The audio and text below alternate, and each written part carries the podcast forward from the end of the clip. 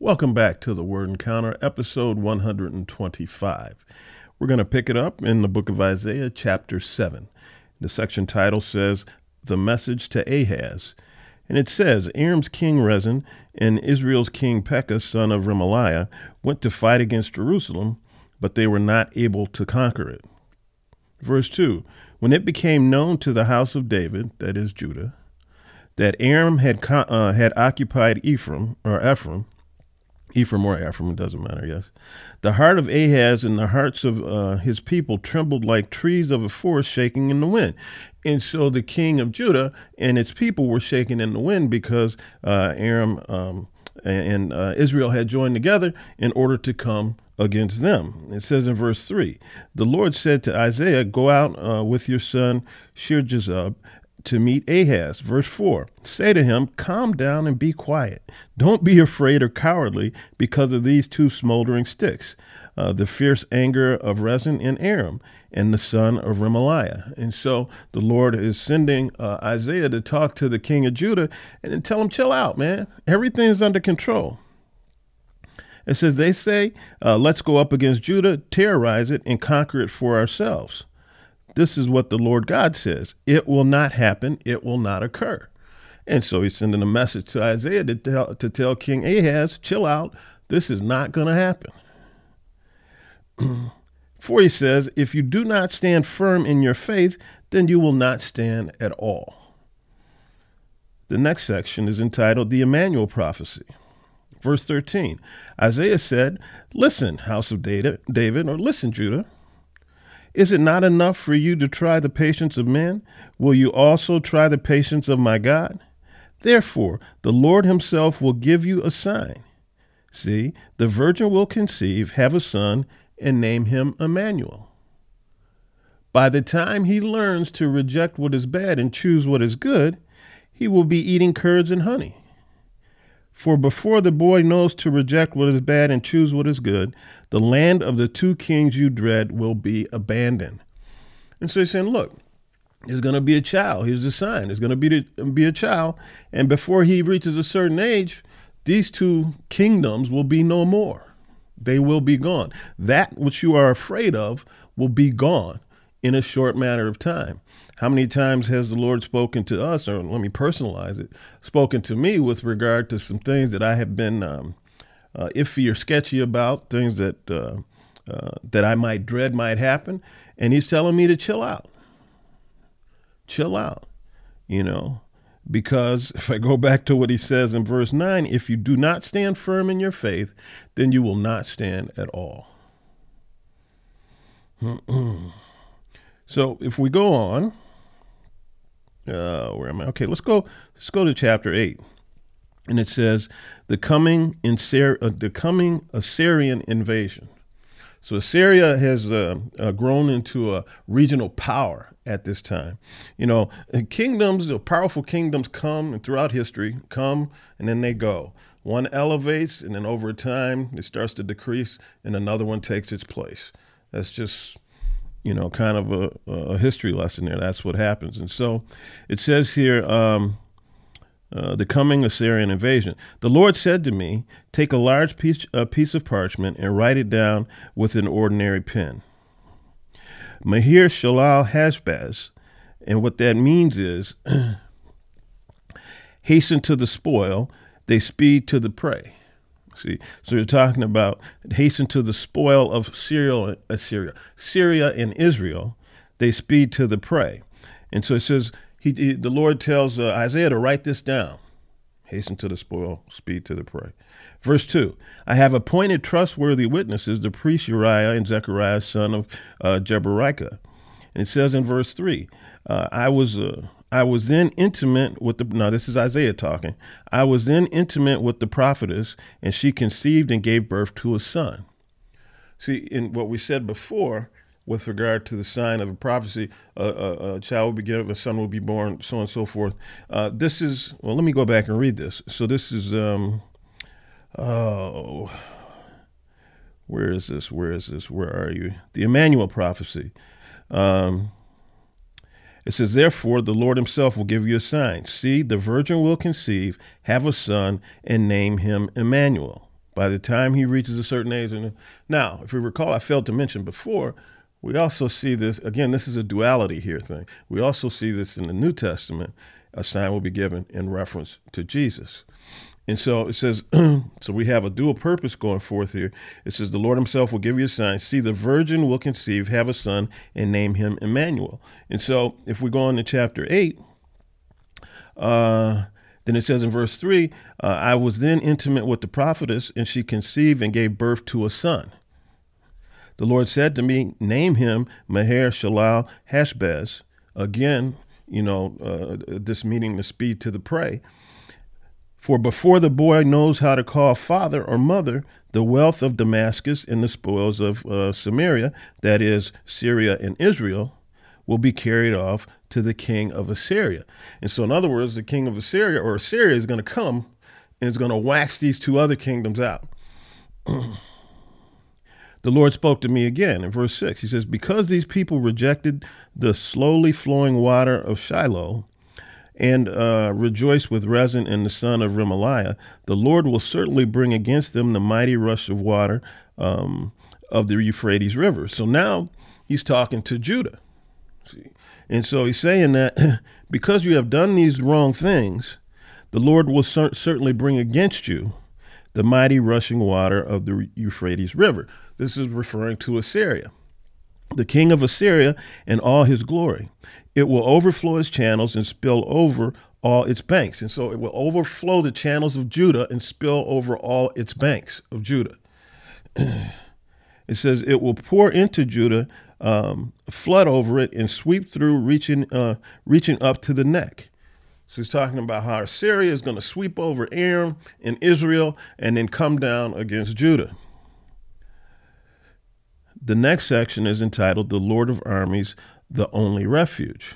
Verse 11 For this is what the Lord said to me with great power, to keep me from going the way of this people. So the Lord is speaking to Isaiah, and he's saying, Now I'm going to keep you from going the way of this people.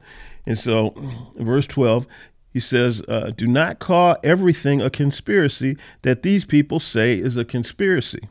Do not fear what they fear. Do not be terrified. Don't listen to the murmurs. Don't listen to the rumors.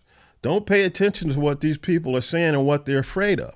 They're just talking. They don't know my plan. They don't know what the deal is. And so, again, the Lord is telling Isaiah things to keep him from going the way of this people. He doesn't want him doing the same thing. In verse 13, you are to regard only the Lord of armies as holy. Only he should be feared. Only he should be held in awe. In other words, not these foreign armies, not these other kingdoms. It says here, regard only the Lord of our armies as holy. Only he should be feared. Only he should be held in awe. Verse 14, he will be a sanctuary. But for the two houses of Israel, that being the northern and the southern kingdoms, he will be a stone to stumble over and a rock to trip over. See, uh, for, for Israel and Judah, he will be a stumbling block and a trap and a snare to the inhabitants of Jerusalem. So he's telling, he's telling Isaiah, look, don't you go the way of these people, because these people will um he will be a stone that they stumble over. He being the Lord will be a stone that they stumble over. See, he will be a rock that they trip over. He will be a trap and a snare to the uh, to the inhabitants. He'll be a trap and a snare to them. But Isaiah, don't you do this. Verse 18, it says, This is Isaiah talking. Here I am with the children the Lord has given to me to be signs and wonders in Israel from the Lord of armies who dwells on Mount Zion. And so uh, uh, Israel is amongst the children that the Lord has given to him. In verse 19, says, When they say to you, inquire of the mediums and spiritists who chirp and mutter, Shouldn't a people inquire of their God? Should they inquire of the dead on behalf of the living? And so what he's saying is, is like, look, we've got people, you know, with, with uh, Ouija boards and and and all of this other stuff, trying to inquire of the dead, trying to consult uh, spiritists and, and mediums or psychics, as we would call them today, one eight hundred psychic outline, and we've got all these people trying to do this, and said, shouldn't they be inquiring of me? You know, why why would you want the phony when you've got the real?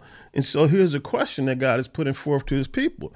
You, you know, you you are acknowledging and recognizing the spirit realm, but you're turning to these other things and you're not turning to me. You should be inquiring of me of these things. Not calling one nine hundred psychic, you know, the psychic hotline. Not not going to Ouija boards and tarot cards and all this stuff. You should be talking to me. Verse 20. Go to God's instruction and testimony. So he says, should they inquire of the dead on behalf of the living? No, no, no, no, no. Go to God's instruction and testimony. If they do not speak according to this word, there will be no dawn for them. If they don't turn to me, if they don't, t- if they don't talk to me, if they talk to these other sources, you know, in matters that are are under my control, you know, it says there will be no dawn for them. There will be no light. Nothing will nothing will um, illuminate what it is that they're trying to uh, get answers to that they're seeking. Verse 21 They will wander through the land dejected and hungry. When they are famished, they will become enraged, and looking upwards, uh, and looking upward, they will curse their king and their God. And so this this happens all the time when bad things happen or whatever, and a lot of people start cursing God. They're blaming God. They're not looking at their own actions. They're not looking uh, what they may have done that could have precipitated this. Now, that doesn't mean that every bad thing that happens is as a result of something that we've done. But in a lot of cases, that is the truth. It says in verse 22 They will look toward the earth and see only distress, darkness, and the gloom of affliction, and they will be driven into thick darkness. Nevertheless, this is chapter 9, and it says, Birth of the Prince of Peace is the, is the header. It says, Nevertheless, uh, the gloom of the distressed land will not will not be like that of the former times when he humbled the land of Zebulun in the land of Naphtali. And so this is kind of looking into the future. So he says, you know, nevertheless, the gloom and um, the gloom of the distressed land will not be like that of the former lands. But in the future, he will bring honor to the way of the sea, to the land east of the Jordan, and to Galilee of the nations. See, but in the future, see, this is pointing towards Jesus. So again, so so uh, again, to emphasize in the book of Isaiah, we've got things going on in the present at that time, and then you've got things that are spoken about in the future. Drop down to verse 6. It says, For a child will be born for us, and a son will be given to us. See, so we have one that's going to be born for us, and he will be a son, and he will be given to us. And the government will be on his shoulders. He will be named a wonderful counselor, mighty God, eternal Father, Prince of Peace. And the dominion will be vast and his prosperity will never end. He will reign on the throne of David, so he'll be in the line of David. He'll be a descendant of David. And over his kingdom, and over his kingdom, to establish and sustain it with justice and righteousness from now on and forever. The zeal of the Lord of armies will accomplish this. Okay, so this is referred to in the New Testament when testifying about Jesus. So this is about Jesus. In the next section, again, we're in chapter 9, the hand raised against Israel. The Lord sent a message against Jacob, it, uh, it came against Israel. So the Lord sent a message against Jacob. The Lord sent a message against Israel. Okay, and it came against Israel. And in verse 9, and the people, uh, Ephraim and the inhabitants of Samaria, the Israelites, the northern kingdom, will know it. The bricks have fallen, but so this is the people responding. The bricks have fallen, but we will rebuild with cut stones. The sycamores have been cut down, but we will replace them with cedars. so they're being very arrogant here. Okay. And so they're saying, yes, the stuff has happened to us, but essentially we will rebuild. They haven't, they don't understand that the hand of God is against them because of their behavior. Let's see. Uh, see, all the people, even when the inhabitants of Mary will know it, they will say with pride and arrogance, The bricks have fallen, but we will rebuild with cut stones. The sycamores have been cut down, but we will replace them with cedars. Uh, verse 11 The Lord has raised up Rezin's adversaries against him and stirred up his enemies.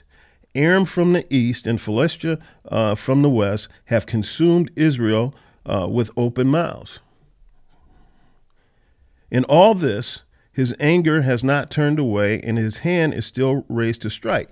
And so, even this has befallen Israel. See, even though um, the foreign powers have come come in and consumed the land, it says, in all this, his being God's anger has not turned away, and his hand is still raised to strike. So that wasn't enough punishment for them. And so God wanted to do more. In verse 16, it says, The leaders of the people misled them and those they misled are swallowed up. Therefore, the Lord does not rejoice over Israel's young men and has no compassion on its fatherless and widows. They've done so much dirt. Okay, this is Israel, the northern kingdom, that the Lord has no compassion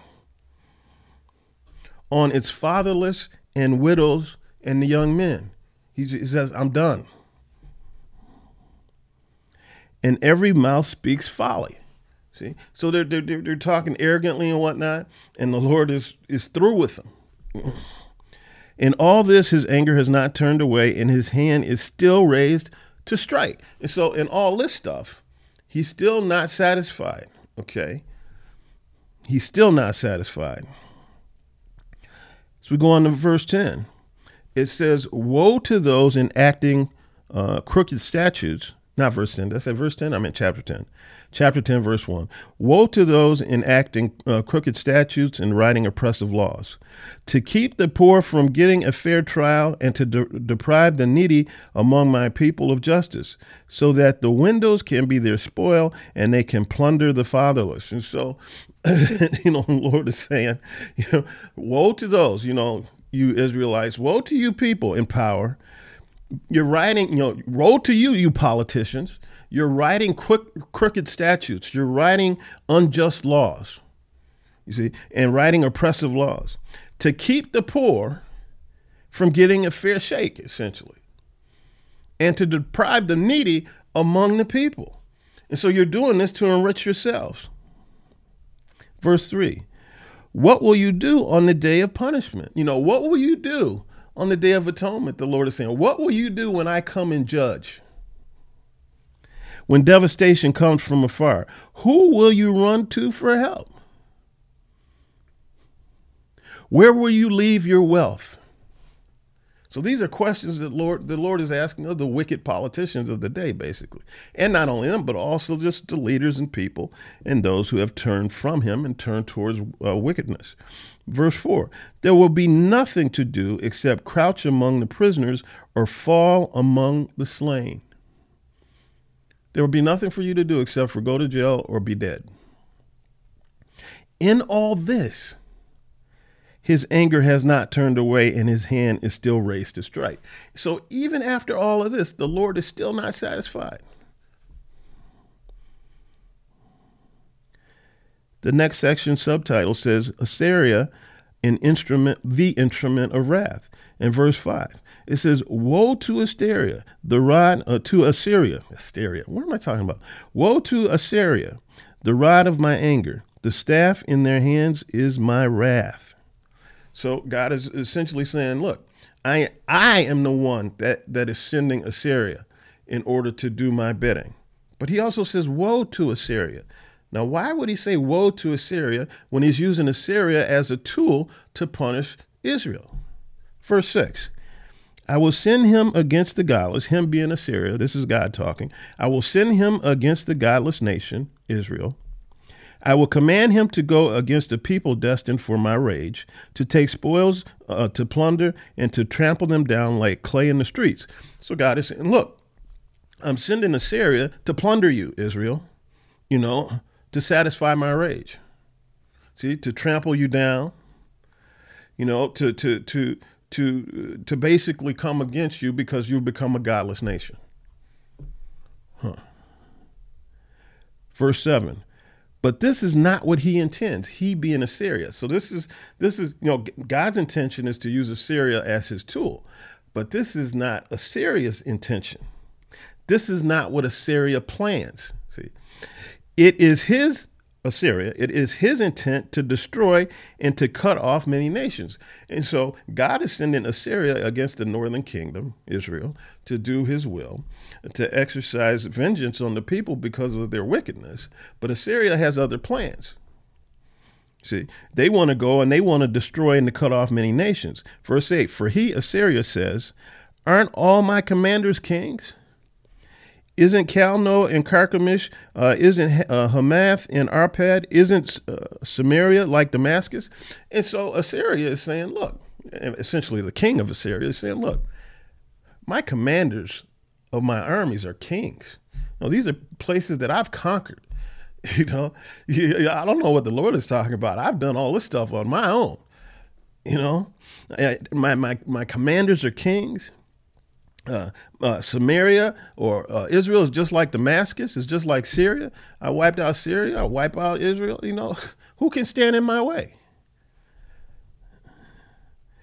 And so, in the next section says judgment on Assyria. And so in verse 12 it says, But when the Lord finishes all his work against Mount Zion and Jerusalem, he will say, I will punish the king of Assyria for his arrogant acts and the proud look in his eyes. See, th- this is not escape the Lord. The Lord says, All right, you think you all that? Hmm. Verse 13, for he said, I have done this uh, by my own strength and wisdom, for I am clever.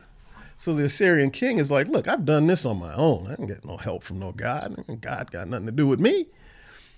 My own strength, my own wisdom, my own cleverness. That's the reason I've been conquering all these foreign lands. It's all about me. You know, it's so so then God responds in verse 15. He says, Does an axe exalt itself above the one who chops it down or who chops with it? You know, does a, saw magnify itself above the one who saws with it? And so God is saying, Look, does the tool elevate itself over the one who's wielding the tool? You know? Verse 16, therefore the Lord God, God of armies will inflict an emaciating or emaciating uh, disease on the well fed of Assyria, and he will kindle a burning fire under its glory.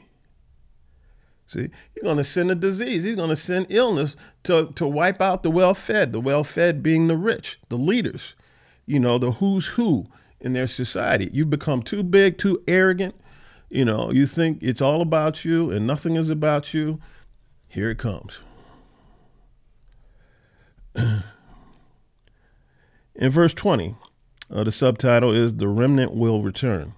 On that day, the remnant of Israel and the survivors of the house of Jacob will no longer depend on the one who struck them, but they will faithfully depend on the Lord, the Holy One of Israel. And so, on that day, on that uh, again, we're double speak here because this could be referring uh, to the future time, the second coming of Jesus, and and that, and and and also uh, talking about the return of the of the exiled back into the territory, into the land, into the promised land. Because again, remember they were all carried off, right?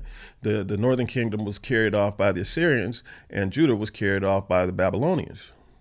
And so, but there was a day that they would return. It says, On that day, the remnant of Israel and the survivors of the house of Jacob will no longer depend on the one who struck them, but they will be faithfully, but they will faithfully depend on the Lord, the Holy One of Israel. So they're no longer depend on these foreign powers for their food, for their sustenance, for their livelihoods. Verse 21 The remnant will return, the remnant of Jacob, to the mighty God. Verse 24 Therefore, the, the Lord God, therefore the Lord God of armies says this: My people who dwell in Zion do not fear Assyria, Though they strike you with the rod and raise their staff over you, as the Egyptians did, in just a little while my wrath will be spent and my anger will turn to their destruction. And the Lord of armies will brandish a whip against him, as he did when he struck uh, Midian at the rock of Oreb, and he will raise his staff above the seas, as he did in Egypt. The next section says, God will judge Assyria. Verse 28 Assyria has come to Ath and has gone through a Migron, storing their equipment at Michmash. And so this is chronicling the Assyrians, you know, march through the territories and taking things over. Mm, it says in verse 32 today the assyrians will stand will stand at nob shaking their fists at the mountain of daughter zion. So they will be like you know we're here to take over. And so they're here shaking their fists and whatnot at the, the mountain of the daughter of zion and and the hill of jerusalem verse 33 Look, the Lord, the Lord God of armies, will chop off the branches with terrifying power. See, branches represent the strength of the army. And he says, Look, I'm going to chop off their branches with terrifying power. And the tall trees will be cut down, the high trees felled. See, the, their mightiness will fall before you. It says in verse uh, 34 He is clearing the thickets of the forest with an axe, and Lebanon with its and Lebanon with its uh, majesty will fall. So he's essentially prophesying, look, this is what's going to happen to the Assyrians. The ones who thought they were all that, the ones who were arrogant before me, I will take them out. I will chop them down, and they will be no more. And with that, uh, we're done for the day. We'll pick it up in Isaiah chapter 11 tomorrow. Everybody have a wonderful day. Bye bye.